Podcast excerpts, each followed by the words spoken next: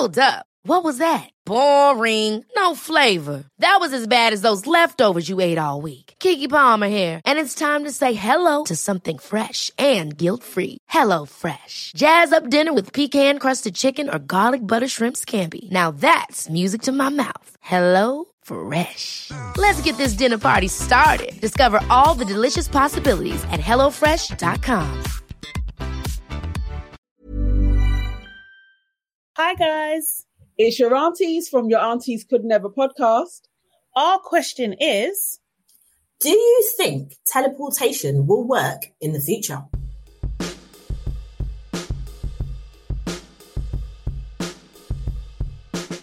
Hello, everybody, and welcome to Dane Baptiste Questions Everything, a podcast with myself, comedian, writer, and occasional actor Dane Baptiste, my producer friend Howard Cohen, aka The Hizzer, Hello. and a mix of very special guests pose the questions that need to be asked. And we are talking everything from We are talking everything from the aunties from your aunties could never podcast. They got to come on at some point. Their question was, do you think teleportation will work in the future? Please, I beg. Good question. Please Great let question. it work in the Um, future. Desperate to have that in the future. I mean, it's a great question. I think it'd be very useful. Uh, shout out to the Aunties Could Never podcast. Um, I feel like, I think they have had an experiment with teleportation when they've been able to move one uh, subatomic particle to another place. And that's how far we are. Because I think for teleportation to work, you have to dematerialize some matter and then it has to rematerialize somewhere else. Or you create an entirely new cl- copy or clone of that matter. So teleportation will work in the future, but it might be far in the future. And We'll be as long as we sort out other technological priorities like our climate, we might get there. Otherwise, we might find ourselves being teleported from the face of the earth. Well said. And hey, thanks for the question from the aunties. And suffice to say, on this podcast, we ask and answer all the questions, don't we, Dane? Absolutely no question is too big, too small, or too hard to materialize on this podcast. And if you do like the show, please rate and review on Apple Podcasts or follow us on Spotify and you'll never miss an episode. Or you can subscribe to us on Acast, the world's biggest podcast network, where you can hear all of our very special questions being asked and answered by our very special guests. With that being said, on today's show is an award winning broadcaster, cultural commentator, podcaster, and school governor. She was voted as one of the Voice newspaper's ones to watch and winner of the coveted We Are the City Rising Star Award in the same year. She is also the co founder of the Black Mums Up Front podcast.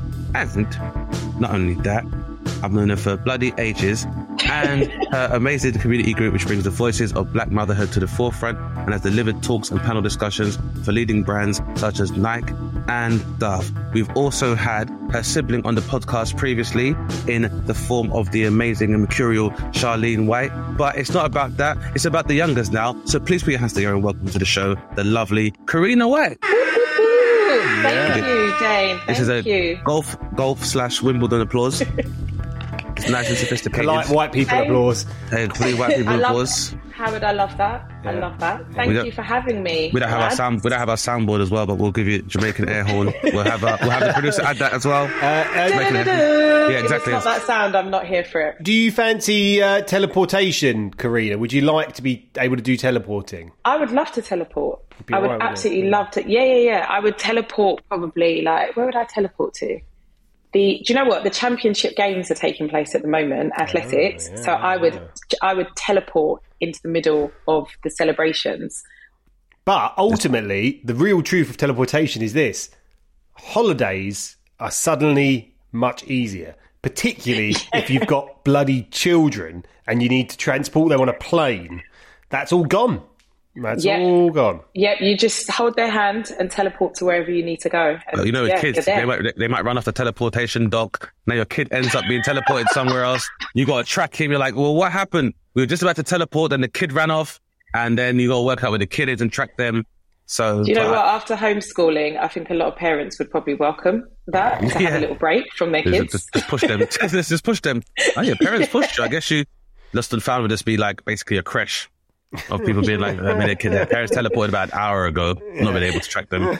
Um, uh, it's probably time for a question, isn't it, Dane, as the format of this show dictates? Absolutely. Karina, as our esteemed guest and longtime friend, we'd like to invite you to ask the first question on the podcast. It can be any question you want about any topic you want. which Howard and I, and I would like to discuss for you for about 15 minutes and some change. And then my producer friend Howard Cohen would like to pose a question to you that we'd like to discuss for the same amount of time. And then finally, because I like winding you up, I'm going to ask you a question. She'll discuss for about 15 minutes or so. And once we're all done questioning and learning, we'd like for you to tell our listeners where they can find out about your good works, past, present, and future. How does that sound to you? It sounds good though, but I feel like I didn't come prepared now. So now I'm trying to think even a better. off the I'm top really of- excited that someone's going to have to think of it off the top of their head. We like we like that. That's good. You know, and then so we know it's genuine that it was in, it was in, it was in the forefront of your mind. I mean, what's the Yeah. question on your What's the question on your mind, Karina? Okay, um, think about a time where someone really wronged you. If Mm. you could get revenge, any revenge, what would your revenge be? yeah, Yeah. Now it's a fascinating question, and you know what? The fact that it's been uh, where's that inspiration? Who's who's who's wronged you, Karina? That's made you think about that? Or maybe you don't want to go into don't need to go about the names. Has- have you been wronged? Have you? You don't want to do the name. Have you been wronged a bit, Karina? Do you know what? I haven't actually been wronged, but I was having a conversation um, on Twitter. Someone was talking about basically like bad mind people and stuff like that, and it just got me thinking like. People act so PC and like, oh, take the high ground and take the high road. No, sometimes go low. And if you have to go low, what would you do? And, but the question is, is it even low? Because at the end of the day, morality is all subjective. So what we That is considered low true. might not necessarily be low. Now, it's an interesting question because for a long time, me and Howard thought we might call this podcast Dane and Howard Seek Vengeance. That was one of the working titles. and we were going to put together a list of people that wronged us Yeah. and work out a myriad of ways and how we would get our revenge. Tough to get guests So- for that. Weirdly, it was weird getting the, That's the thing, yeah. guest We kept saying, hey, remember we used to, yeah, remember that argument we had in school? Come on down to the podcast and we'll discuss it. And people would be like, where's the podcast going to be? And we'd be like, we'll send you a location at the time. Don't bring any family. and it was really hard to get that. So we went back to the drawing board and now we got questioned everything. But the dream is still there, Howard, isn't it? Uh, well, I mean, I, I've, I, oof. it's such a difficult conversation. This isn't it? It's such an interesting one because, uh, like most, It's a good one. This is how therapists make, this is how therapists make money. Yeah, it's good. like a lot of people, I have. Wow, it, interesting. Let's use the terminology. The Jews call it broigus. Broigus is when you have beef, right? We're talking about beef with people, right? And I look at some of the beef I've had in my life, um, and actually, sometimes I look at it and think, well, you know what? That was a chapter of my life, uh, and, and I've actually kind of moved on quite happily. If I was miserable, I would probably hold greater hatred. Do you know what I mean for that previous chapter? So when you if you if your life's in a good place, you know, I feel like I've I've been able to move on from certain things. A lot of stuff involving work, I think, a lot of the time, uh, where you're in a creative industry, it's very messy. People don't know what they're doing most of the time, do they really? So it's always going to go wrong somehow. Um, so I would say that I actually don't have that much vengeance to wreak. well, Ah, well, that's that's you. boring. Now, Howard, now I've given me that. Yeah, I don't know. I don't feel like I've got that much vengeance to wreak, really. I, I feel like I feel like you know Howard is a happily married man with a family, and I feel like that's probably diluted the thirst somewhat. That's probably satiated your thirst, thirst for vengeance somewhat, Howard. Um, whereas me, I'm petty, petty, petty, petty. I, I think in terms of, I suppose vengeance is what kind of why I would seek vengeance. We have to make sure I, I, we, when people have acted or done wrong by us, that it comes from a place of malice. Because there's been times where, like, my parents have done stuff to me, and I thought I've been like, I want vengeance. You're gonna pay. Like, but then I realized on reflection that they were probably trying to act in my best interest, or the fact that people just make mistakes. And sometimes when you put pedestalize people, or especially an authoritarian or a guardian, and a lot of time you can create like a uh, suppose you, you create a perception of them that makes them a lot more infallible.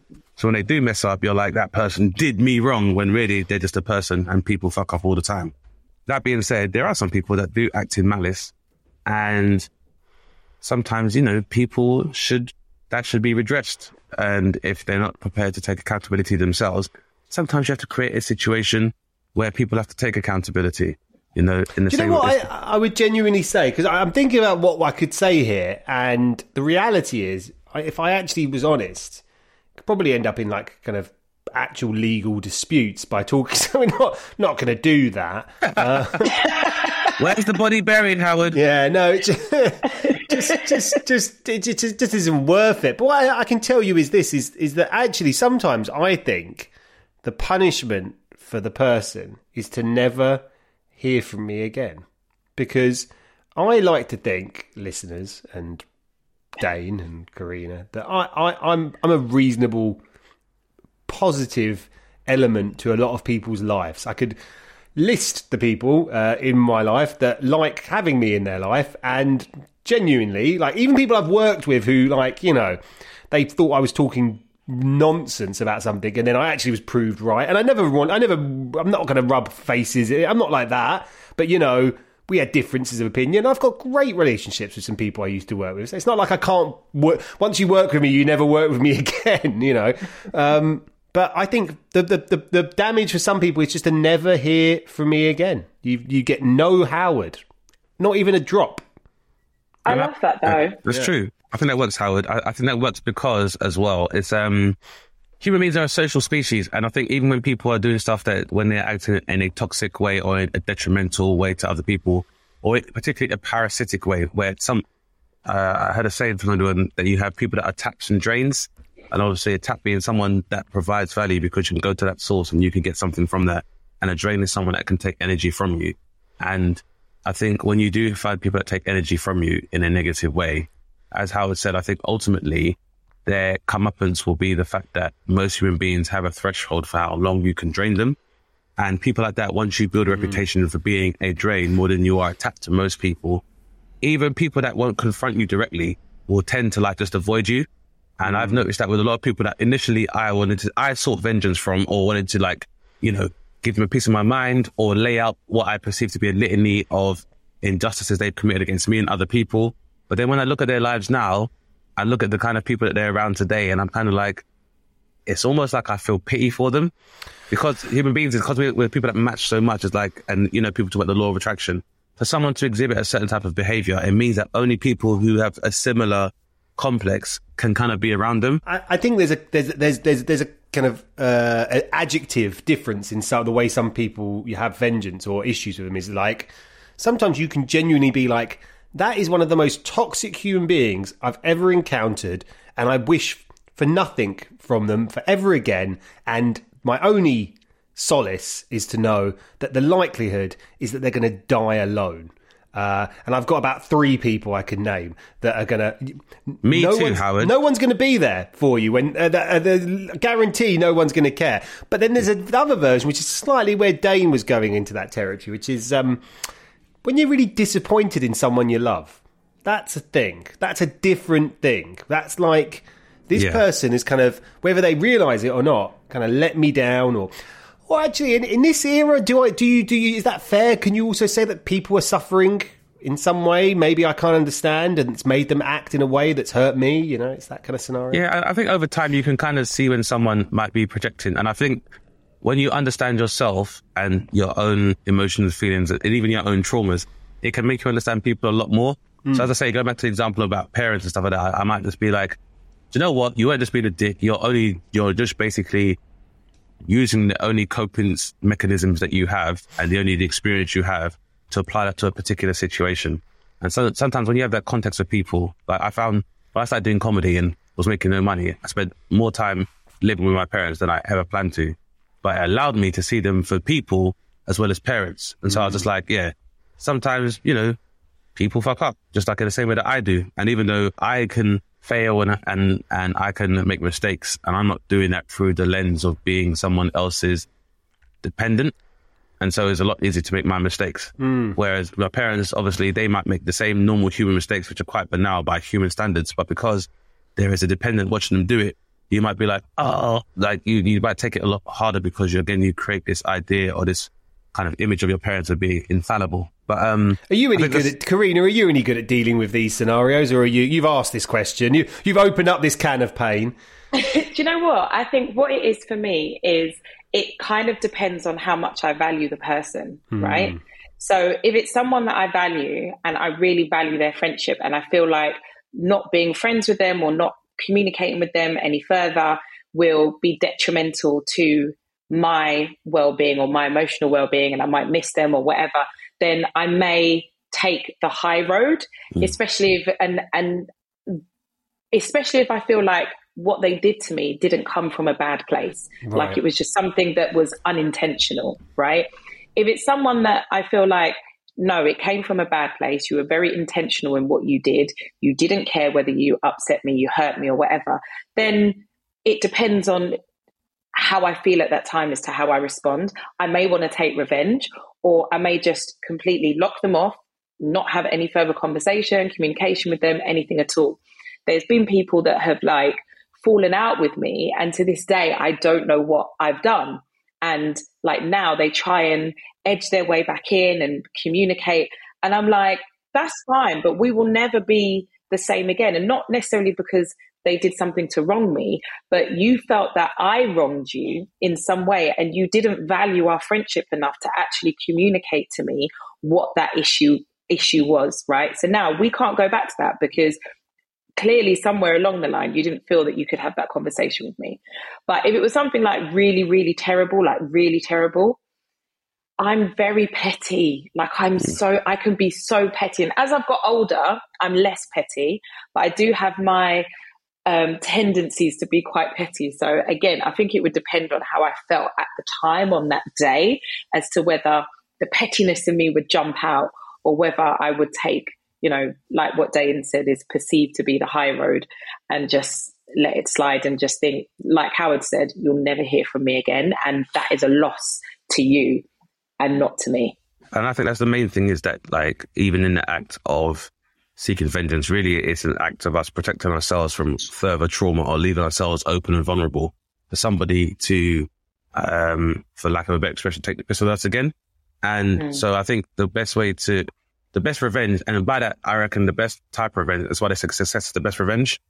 Because if you can arrive at a place where, and that's the thing, I think even when it, you have the, the breakdown of relationships, whether they're romantic or platonic, is that you go through these stages of loss, which will involve like, as people say, like denial, uh, anger, bargaining, acceptance. But I think the last stage is normally indifference. And I think that's always the best revenge where somebody has had some kind of emotional pull or attachment to you when you arrive at a point when you're indifferent about that connection because you've been able to grow or you've learned, you've had to learn how to thrive with that presence being absent from your life.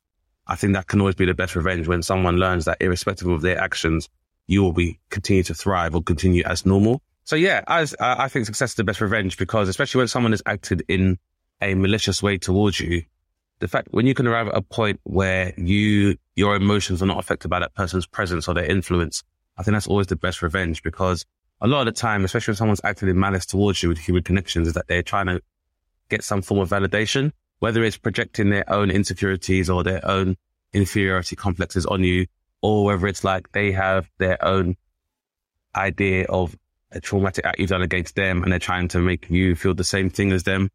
Um, I think if you are, uh, and you don't react to any of that, that can be ultimately rewarding because you're showing that it doesn't affect somebody. And I always found that like, especially for people that I would have probably thought about getting revenge against before, is that the less I would react, the more malicious they would become because they were trying to get a rise out of me. And I learned that by getting a rise out of you, people they have some level of control over you. So through, I guess, the journey of emotional and spiritual growth and maturity and getting older. And also this has all happened concurrently when I've kind of been fixated on achieving an objective for myself as existentially in terms of having a successful career in comedy. And that's really helped me kind of get a certain kind of peace because it's very rare a lot of the time, I suppose, where you can make an affirmation about yourself and then be able to prove it. And I've been able to be in a position where I can show instead of having to tell people. And so I've probably arrived at a point now where irrespective of what people perceptions might be, or if people make derogatory statements about me as a person or as a comedian, the proof is now there in the pudding. And that's always going to be the best revenge. And I guess over the time and experience, I've understood that if you, some people aren't going to like you, they're never going to like you. Or because you are prospering, people won't like you. And I think once you're able to embrace and understand that, then that's always the best kind of revenge is that that person who's seeking attention or seeking a rise or seeking a reaction from you can't get one, then that's how it says they're already beginning at the scent now into isolation and loneliness. And for me, like that's loneliness is the real hell, especially for us as a social species. Or if because that person, I always believe that uh, for a person to project malice, they have to observe it within themselves. And if you don't give these people this outlet, they're left with all that hatred and all that anger to turn inward. And that's all they're left with by themselves. And I think that is a, that's the best form of vengeance is that when someone has malice or someone's bad mind towards you, if you're not around, then that's all they, they got to have that by themselves. Yeah. And it's I one of these things where like, even if, if someone screws their face at you, then they might look at you a certain way. You might be like, why is that person looking at me in that way? If you're not around, they're going to look in the mirror with that face. And they have to look at a frown of themselves all the time. And if someone, and I, and I always think, you know, one of the biggest indicators of success for me has been the fact that some of the things that used to bother me about maybe negative, uh, references or connotations about me, they don't bother me anymore.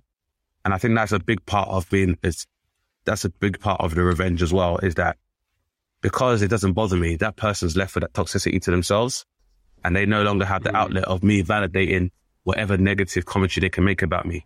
And I've seen the change in a lot of people, especially because we're getting a lot older now as well. And I think a lot of people's egos and a lot of people's platitudes that have been negative have had to change now because they're now dealing with the rigors of being um, older now. So they haven't got the same vitality. It, it, it can be very exhausting keeping up a beef. Yeah. And when you It can be. That's very yeah, well when you got when you got to go to work as well as you know deal with other dependents and deal with your own the loss of your own vitality and mortality, it can be very difficult. Like I've seen people who look just perfect example being people who may have looked at my physique and made comments as a projection of their own security are now morbidly obese themselves, and all of a sudden they don't they don't seem to be so vocal about people's bodies anymore because they know they're the fattest person in the room. Maybe they projected it onto themselves. Oh, by- ex- exactly. And I think that's exactly what happens. And I think a lot of time, probably even the beginning of that malicious narrative stem from their own insecurity. And what people tend to do is that like they tend to attack people because if you appear to be more confident than they are, people can resent that because they lack that within themselves. So they'll try to attack it because they can't find it within themselves. So I've noticed that. But um, yeah, I just even the fact that now It's a good que- It's a good It's a question, question. though, right? What a great question. it's a great question. Considering I came up with it on the spot, I'm very, I love that for me. I'm very proud of myself. You've nailed it. You've nailed it. we had, we had Well no doubt in done. you, Karina. That's the thing. Thanks, You're, you're never need to seek vengeance from And, Howard and and just I. so you know, yeah, there's no beef from us that you came up with. on But the if you have a just so beef clear. and you need to hire some mercenaries to help you with that Yeah. beef, Have you me got my How- back? Yeah, we've got your back. Me Hammond, and have How- you got my back? Uh, well, I'm a little bit busy with, yeah, but Bring yeah, the okay, baby. sure. Bring the baby. You haven't Sure, seen you haven't seen the TikToks where that parents wind up their kids. Say like, "We've got to go and fight," and they're bringing their kid. Are you coming? Are you coming to fight? And the kids are like, "Yeah, like I've got you." Baby, baby will have your back too, Howard. Bring him along.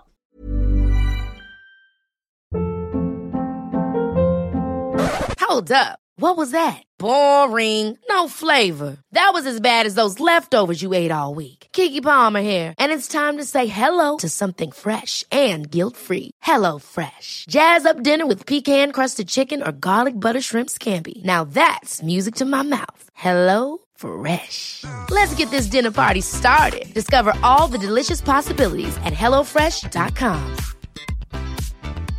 I'm Sandra, and I'm just the professional your small business was looking for. But you didn't hire me because you didn't use LinkedIn jobs. LinkedIn has professionals you can't find anywhere else, including those who aren't actively looking for a new job but might be open to the perfect role, like me. In a given month, over 70% of LinkedIn users don't visit other leading job sites. So if you're not looking on LinkedIn, you'll miss out on great candidates like Sandra. Start hiring professionals like a professional. Post your free job on linkedin.com slash achieve today. Okay, good. Well, that actually segues perfectly into my question uh, because um, your work, Karina, in the field of well, how should I describe it? Discursive, dis- discursive looks at the the world of mothering. Uh, is that a fair? Fair. Some of your work Yeah. kind of covers that, Yeah. right? Um, I I had an experience this week, uh, listeners, where uh, I went into hospital with my wife, and uh, she uh, had a human being uh, taken out of her body, um, and uh, it made me completely in awe of her, and also kind of think, God, how have we ended up in a civilization in which the equality that we've been fighting for, um, surely we should have been looking at the other qu- equa- equality. We should have been going, women get more because they're the ones creating everyone. Uh, the blokes don't do half as much, uh, well, not nearly as much. Um, so it should be 60 40 in women's favour, really. Uh, so my, my question is if you if it was all in your favour, uh, Karina, what, what do you think women should do do with it? If, we, if it was suddenly like, you know, you guys had a lot more power, as you clearly should, because you're the ones doing the fucking, that's the hardest job. I, I mean, can you even imagine how difficult it would be to get people like me and Dane to deal with Childbirth giving and- birth? Oh my god, it would be a right Contractions mess. No offense, Dane, but you know, I don't see you taking it well. What would I no, do? I, is- I, I wouldn't take it well, Howard. I, I definitely, I, I really wouldn't. I, I would, uh, I, I would be making up, kicking up quite the stink. And if I had a partner Yeah. who put me in that position, I would let them know for the duration of the pregnancy, Hmm. you are largely responsible for this. Which is Yeah, what I hope women should do as well. So I guess so is the question as a as a is if mums or if women were in charge or had Well, all let's the power. let's go for women, but obviously you are a mum. I feel would like women run the world, yeah. so I think we would just have to do what we do now and kind of be a delegate because I'm not so sure if we were in power, right, and we had all the Mm. power in the world, and we could say, right, men, you're going to be the ones that have the children. Like you've got to go through Mm. childbirth, you've got to have periods, um, you've got to do all of these things that men physically at the moment cannot do. I honestly don't think you'd be able to handle it, and not you two specifically, but just men in general. Like when when I see like my brother and like men around me that aren't well, like if they have flu, and we'll call it man flu, they're like hmm. they feel like they're dying, and I'm like once a We month, are dying, guys, Karina. That's how an infection works. There are Listen, toxins Dane, building into my muscles. I'm I am dying. My sinus cavity is closed. I'm, I'm I, I, I am dying. this with you. You're not dying. I am A little man flu, right? That you might have once a year, maybe once a year. If if if if you're super lucky, once every two years, right? As women, we menstruate like we we push out blood, guys, once a month that we mm. didn't ask for, with pain, with cramping, once a month without fail for at least four or five days. And then if we mm. choose to bring new life into this world without any complications, the fact that we have to go through childbirth at the end of it, like it's it's painful. I don't think you'd be able to cope. And if you do think you'd be able to cope, let's put it to the test. On the next on the next episode, right? On the next episode, I will gate crash and I will bring you one of those those receptor things that you put on you and it mimics hmm. contraction pains. I want to see whether you two would be able to handle Can you it not bring me also a mic epidural as well, please?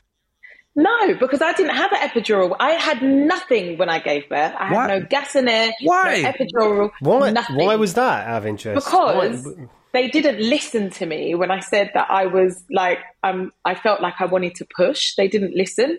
So I kind of was left then and by the time they measured me again and they were like, "Oh, you're fully dilated. It's time to push." It was too late to give me the epidural. And they tried to give me gas and air and I was like, this is nothing. Like I cannot feel anything. It's not making any difference. And I, when I say I couldn't feel anything, I mean through the gas and air because I felt every painful trans- Oh, contraction, every push, every elbow, foot, knee, everything that came out of my Wow. vagina, I felt it. So no, Dane, I cannot bring you an epidural. How long were you? Uh, how long were you doing it for? my waters broke when I was actually in labour. So, random fact, I was actually at home playing Call of Duty. Like a man would. yeah, yeah, basically, because we we can do all these things that men do. It's just the other way round. It can't work. But I was at home playing Call of Duty on um on the PlayStation. Some would, some would As argue that do. maybe having birth is a Call of Duty as well, which can be. e- Howard? No? All right, thanks, Howard. Really good, really good work, Dave. Love that. Thanks, Howard. Um, so yeah, I was I was sitting at home playing computer, and um, I was like, oh, it feels like period pains. And someone had said to me, when you go into labour, it feels like period pains. So I was like, oh, could this be it? So I rang the hospital, and they were like, yeah, you know. It could be, but because it's your first baby, um, it's going to take ages. So you know, just just just chill off at home. And I'm like, the fuck? Chill off at home? Like, no, I'm in pain. So I went and sat in the bath, and I was in the bath, and as I was in the bath, the contractions were getting closer and closer and closer together. So I was like, no, I need to go to the hospital. So I went to the hospital. They um, sent me to the A and E for pregnant women, and I swear to God, as soon as I walked through, the lady said to me, "No, babe, you are in full labour. You need to go to um, the labour ward. That's where you need to go." So I don't know what I must have looked like to her for her to see that, but she sent me straight there and um, So went a, into bro- like a a, bro- little. a broken control pad in your hand. you you know the shock, you know the shockwave one. it's crushed in your hand. What, what makes you say that? There's a piece of your wall where you pulled out the PlayStation from your house. Still, It's still, trailing behind yeah, you. Yeah, yeah, basically. So I got there, and I would probably say from the moment that I sat down in this little broom cupboard that they put me in, um, they came and um, measured me. She was like, "You're three centimeters dilated." So I was like, "Okay, cool." She was like, "I need you to go to the toilet and give us a little um, sample of urine." So I was like, "Okay, fine." The time it took me to go to the toilet and come back, I was like, I need to push. And she was like, Oh no, darling, you're only three centimeters dilated. And I was like, No, I like honestly, I need to push. It literally felt like I and the reason why I knew I needed to push, I literally felt like I needed to do a poo. So I was like, no, I'm like everyone had said to me, when you're fully dilated, it's time to push. You feel like you want to do a poo, and that's why you hear stories about women like literally shitting themselves whilst in labour. So It's, I it's the worst like, part for me. It is the worst part for me, and will be the biggest. Yeah, it's will not. be the biggest not. test of the tell that. Relationship. not. Howard, I'm not watching someone I love defecate on a bed. I can't do it, Howard. I'm not doing it, that is going to be the least of your I, problems. you Dave, say that, guys, me. but seriously, I just, okay. Can you imagine the smell and everything? This is what I'm saying. I'm not watching somebody You'll get used to that. You'll get used to that in the somebody coming months. empty Don't a worry. portaloo on a bed where life is supposed to be created. I, I just, I just don't know. People are like, and, and this is the thing. When my friends, everywhere, friends have become fathers, they're always like, "I'm in awe of my wife. I want to thank her so much for bringing my child into the world." Somebody who's on a bed, bruv. You need to put an asterisk there, Howard. It's to be like, "I love." They don't even say that in mar- wedding vows, in sickness and in health, and in case she the bed. I'm, I'm just, Yeah. It's a, it's a little bit like you know when someone uh, someone scores a lot of goals in a football season. He's like, yeah, but twelve of them were penalties, so you know it's not quite of the same I don't, thing. I don't know, how It's, it's a hard to find not an the analogy. same, Dane. It's not the same. You've got to just, you know, ignore the smell and still rub her back and, you know, help goodness. encourage. It's gonna take a lot. I'm gonna be like, "Doc- doctor, is it? Are, are you are you seeing this? I did not shit the bed. Uh, You'd be glad to know. Uh, good. You didn't. I didn't. Uh, good. And and how and how long how long was it? It was quick. Yeah, I think it. I was probably at home for maybe like two hours, then maybe like the 45 minute journey to the hospital. And then by the time I got onto the labour ward and actually gave birth, I'd probably say it was maybe like 45 minutes to an hour. So much so, Oh, wow. my sister was meant to be my second birthing partner. And she rocked up into the, my room, labour room, with like a charger, a bottle of water, like supplies, right? She thought I was going to be in labour forever. And she walked in and my daughter was on my chest and she was like, Oh, I missed it. I was like, Yeah, sorry. Came too quick, babe. Came too quick. But it's like some people, like my sister-in-law was in labour for five days. Like I honestly, I have got a lot of respect for people that are in labour for longer than four hours. Because if I was to have another child and I'm in labour for longer than three, four hours, I'm going to tell them just cut the baby out of me because I ha- like even now it's like PTSD from the contractions and the pain. I'm assuming So the people P that is are for in labour- post traumatic and not for poo. Purring? Maybe it's e- Seriously, maybe it's either or. dumping? I don't. I, Maybe it's either or. I just. Maybe, I, maybe it could be both. can I just ask you a question? If I did like this, is does that look supportive? If I'm like, No, I'm it not- doesn't look No? supportive. So nope, not at all. this- uh, no, You just gotta suck it it's- up. Uh, And it is Not it's, literally. It's a good, it prepares you anyway for all the dirty nappies that you're going to have to um, Yeah, it experience. does. I mean, I haven't had any of that, by the way, because we had, we've had two kids by C-section for a few reasons, and um, blimey, that's that's not as dramatic. But still, what women do, how you guys do it, I just think this we've got this world Yeah. very screwed up because uh, we, yeah, Yeah, the power should be with the women. The I mean, power it, it should be with the whole thing together. it's been a real visual. Um, I'd rather, I'd rather, hear, I visual think I'd rather hear about it for now. If it, the two centres now, hearing about it uh, rather than seeing it, Howard, if I could choose. But either way, uh, hey, big respect to every woman on the planet who deals with uh, all the things that the world throws at them and still manages to kind of, you know, do what women do. I don't know. Just, I just this week was like the defining moment where I was like, yeah, this is nuts that there's ever been any debate about equality. It's like, if, if, if anything, we are less. And, and no offense, Dane. I think our response to the whole poo thing kind of proves it. Yeah, I would lie. I'll be, sque- I'll be Can't even squeamish. We might cope have to- the- Someone yeah. will have to bring some smelling salts for me because Well, you, that, I was going to say a lot of there's a few men that actually do pass out. I definitely could. I, I could definitely see myself fainting from not from the actual process of childbirth I- and going down the birth canal. I would say that I don't. I was never close to passing out because obviously in a C-section you don't, you're Yeah. not really seeing anything, and, and then obviously this thing arrives.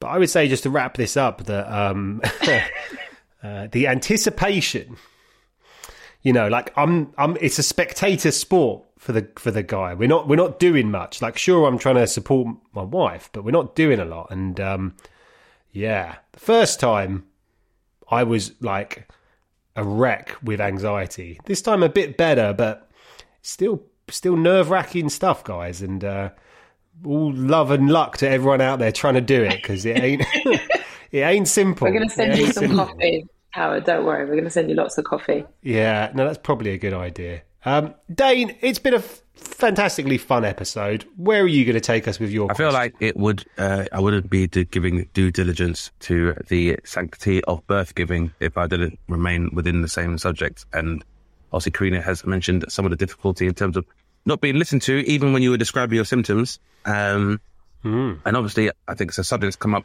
with black mums up front in terms of how overrepresented black women and women in colour with mortality in maternity. But I don't want to keep it too dark, so I wanted to ask, obviously based on what I've heard, if I feel like the issue largely is, as Karina said, is that because men don't give birth, I think relatively little research goes into obstetrics and gynecology in terms of making the whole process easier. Because in the in the in the space of time where the process of childbirth has it still remained quite similar, like you know we've been able to like transplant hair onto men's heads and Viagra to stop erectile dysfunction. We've been able to work that out as well. You can give people six packs, and there's been a lot of leaps in uh, cosmetic surgery, which make people look like they they they uh, will be alive longer than they are, and we can kind of turn back the clock.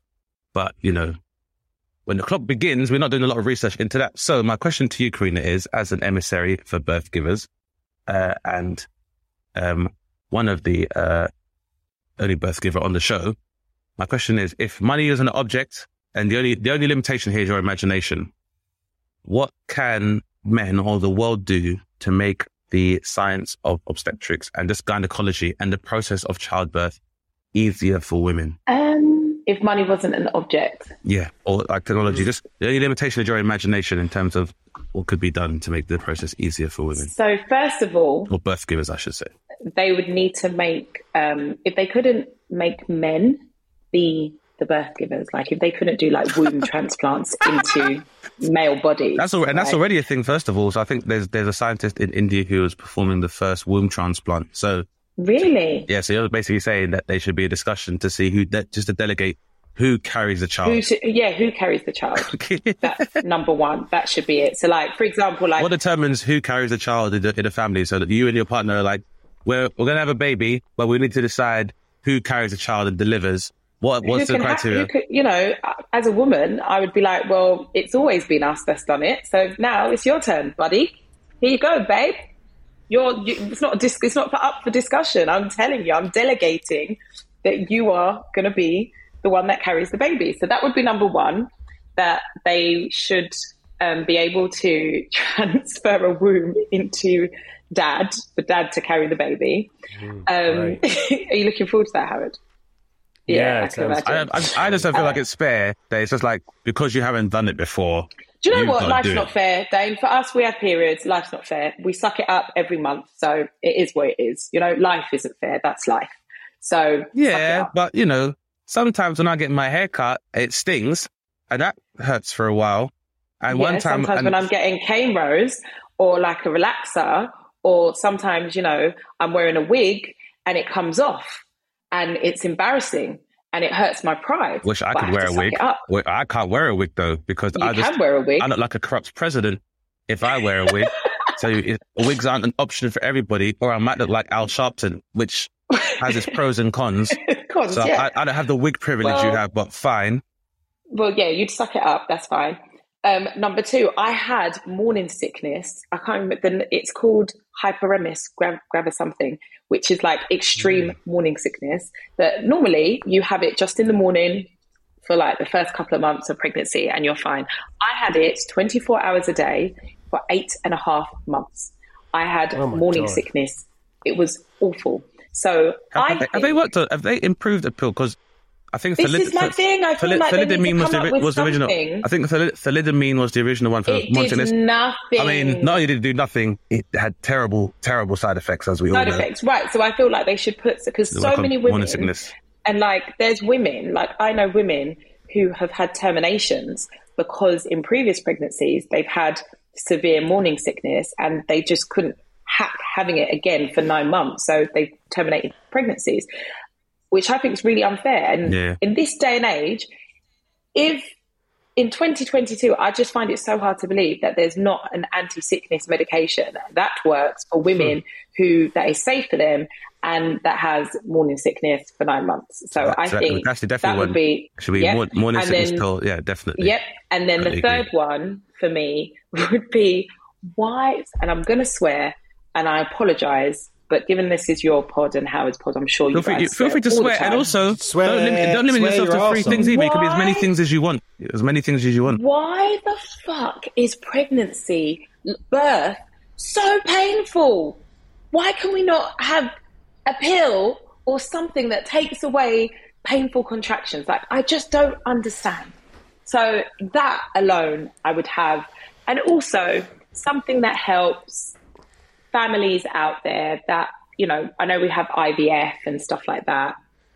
Um, and we, you know, especially with black women not being listened to, losing their babies, sometimes losing their own lives, just money behind improving maternal health care for everybody. But for me, it definitely would be taking away the pain of childbirth because, God damn, I don't even know how to describe that pain. Like, I really don't know how Now, to are we, are we talking painkillers or are we talking like local anesthetic? So would you prefer, would you prefer like local anesthetic? or, can't or, or general anesthetic?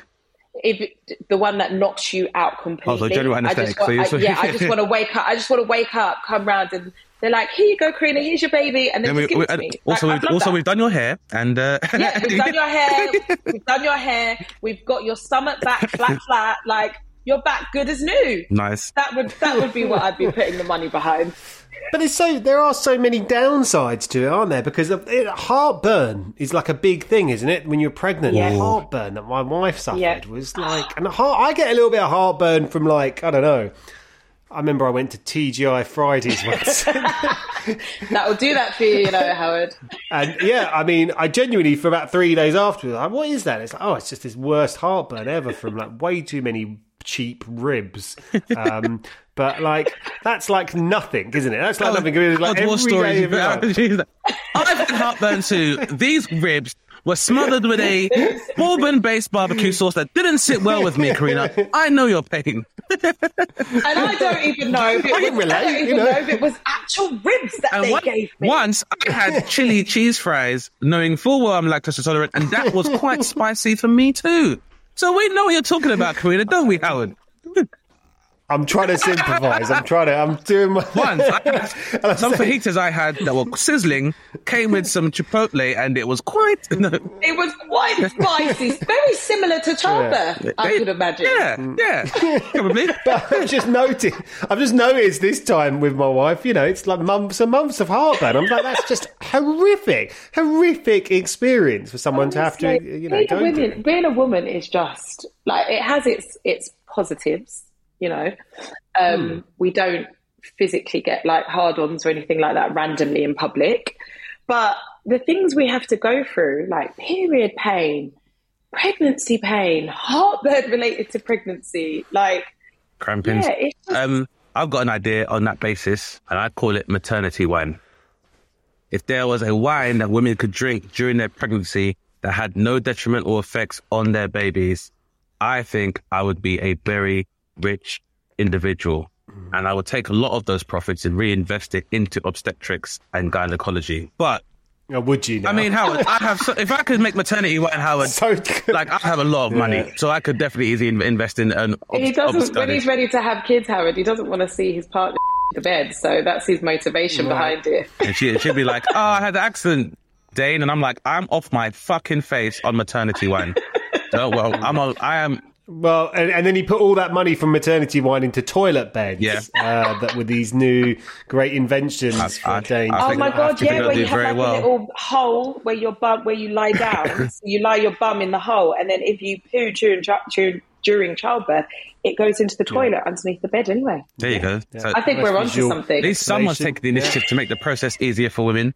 I'm just saying, maternity wine. no, you are you There's- are a there's- hero. Look, Howard, you get regular wine, cooking women. wine, you get dessert wine. I'm telling you, maternity wine, Maternity wine. that's where it's at as well. We I think that would thank you, definitely Dane, help. on behalf of on behalf of all women. Just- just Dane, trying. We we salute you. Just trying. I often have thought in the recent times leading up to the birth of this child. Um, it's called Charlie, by the way. Hello, Charlie. If you ever listen to this, uh, and I, and actually, it's, it's interesting. It links to it. Really, is that the last couple of months you'd be like, ah, this would be really useful if you could kind of communicate better with us because obviously you're just inside the body. But like, you know, it could literally be like two knocks for yes, one knock for no. Uh, I'm not doing language skills. That seems inappropriate. But if you could kind of, you know, uh, pass like messages between the baby, that would be helpful. Because you know, you you kind of wonder what's going on in there, and, and he seems totally. Is that is that is Yeah. that? Can you can you check? You can do like an allergy test, right? Of what a kid's allergic to and stuff when they're initially born and stuff. you get a lot of tests. yeah, before so that born, probably yeah. helps and stuff as well. But I feel like is that oh, here's other idea: cravings. I think if you register cravings as a woman, then it can be like Meals on Wheels. So there's like an NHS service that delivers it to you. Because I got a lot of friends and they were on the other side of their partner's cravings where she would, it would be like 11 o'clock at night and then she'd just be like, I want KFC. And he'd be like, that's an hour away. And she'd be like, your son is a month away. And he'd have to go and get KFC. And then he'd call me and be like, be like, what the hell are you doing? He's like, I'm just on my way to get KFC and buy some ice cream. And I'd be like, so you're going to make what? He's like, yeah, so I've got to go to 24 hour Tesco's and then I've got to go and get some KFC. And I'd be like, why are you doing that? And he'd be like, because my wife wants it. So I feel like there should be a service where once you determine your wife's uh, cravings, it's kind of like a baby Ocado and they can just bring it to the house. So it's like, uh, there's somebody here, order the pork chops and candy floss. That's me. And then That Yeah. makes sense. That may, again, I think you're onto a moneymaker there, just- I just- I, I think you're onto a winner. I just don't want any trouble. I just don't want any trouble, please. Um, what about what about clothing? Prego, What about Prego clothing? Express. Prego Express Prego would work Express, really exactly. wouldn't what about clothing, Karina? Like, what, what would you say? Is, is there a healthy amount of footwear that caters to the expectant mother or expectant birth giver? I think that they there didn't used to be a lot of maternity clothes or stylish maternity clothes and footwear and stuff for women, but I think now Hmm. they definitely have. You know, you see places like Boohoo, Missguided, and all of those kind of young, fashionable kind of places that are now doing maternity wear and maternity lines. So yeah, I think I think we're covered on that part. But um, what I would like is so that I don't have to walk. Maybe someone that just comes with like a wheelchair and just takes you everywhere that you need to go. You don't have to walk That'd when you're like heavily great. pregnant. I think, I think that's a good idea. I, I did have because my other the thing is I asked this question because I wanted to make obviously the process of maternity and uh, birth giving should be as easy as possible because it ensures the health and continuation of our species. But then I was also going to suggest if there was an airline which specifically catered to expectant mothers or families, hmm. would you guys be more happy about that? Or if there's an airline where there are no children allowed over a certain I, age? I, def- I definitely wouldn't want to be on an airplane that just has kids on there because kids are annoying. Like my own, my own daughter was extremely annoying at that early age, so I definitely wouldn't want that. But I think, I, I think there should be what I hear a lot, a lot of like conversations about is, you know, people be like, oh, this person was on the, the thing and their baby kept on crying and blah, blah, blah. And it was super annoying. It's like, they can't help that. They're babies. Do you know what I mean? Like they can't help if they're crying.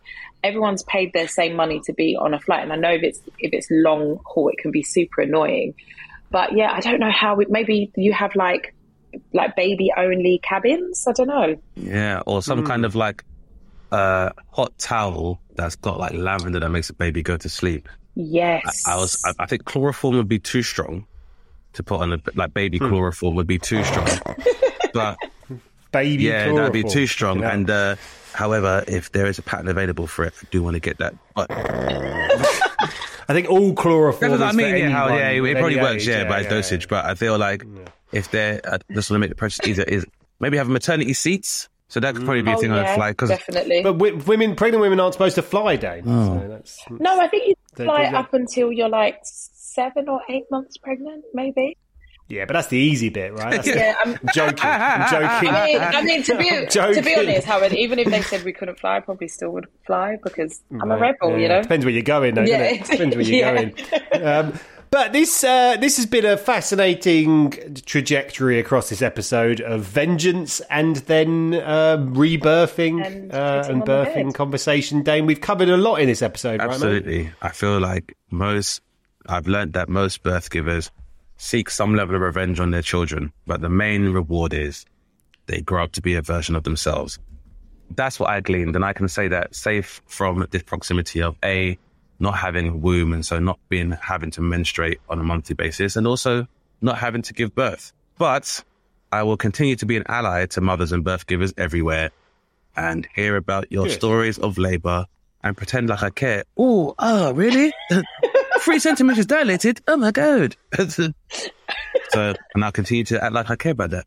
Well, we have all learned so much today. Uh, thank you for Karina, to Karina for being an excellent, tolerant guest of two men uh, who will never give birth. uh, you've done a Thank you fine for listening job. to my trauma regarding the process of giving birth. Karina. You're, you're, you're, it's you're welcome. Thank you. Dane. That you are someone more listen, than listen to listen it's to all my about angst. you. Yeah, I feel like someone should listen to my angst when it comes to the process of giving birth. It's important. And I we- really yeah, appreciate you doing that for me, listen. Karina. Um, Thank you for having me. pleasure. And for our listeners, where can they find out more about your good works and musings regarding motherhood, otherwise past, present, and future? They can find me. You can follow me on socials, which is underscore Karina with a C W H across Twitter and Instagram. If you fancy listening to the pod, you can find it on all streaming websites, which is Black Mums Up Front. You just need to search on Apple, wherever you listen to your podcasts.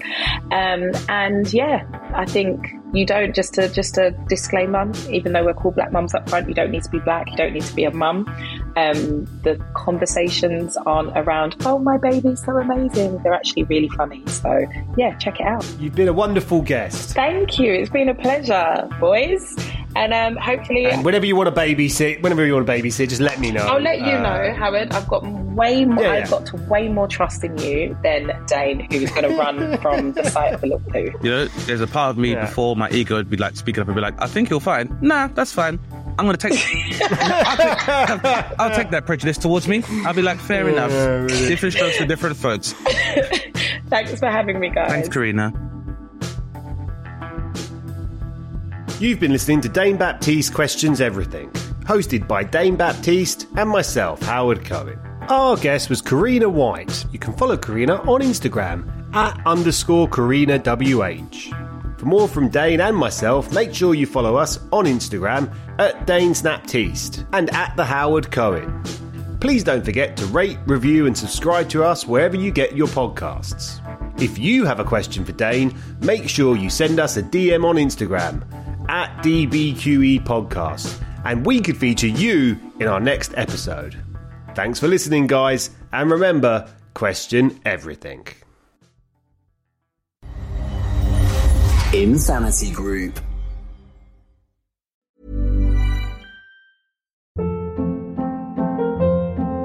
Hold up. What was that? Boring. No flavor. That was as bad as those leftovers you ate all week. Keke Palmer here, and it's time to say hello to something fresh and guilt-free. Hello Fresh. Jazz up dinner with pecan-crusted chicken or garlic butter shrimp scampi. Now that's music to my mouth. Hello Fresh. Let's get this dinner party started. Discover all the delicious possibilities at hellofresh.com.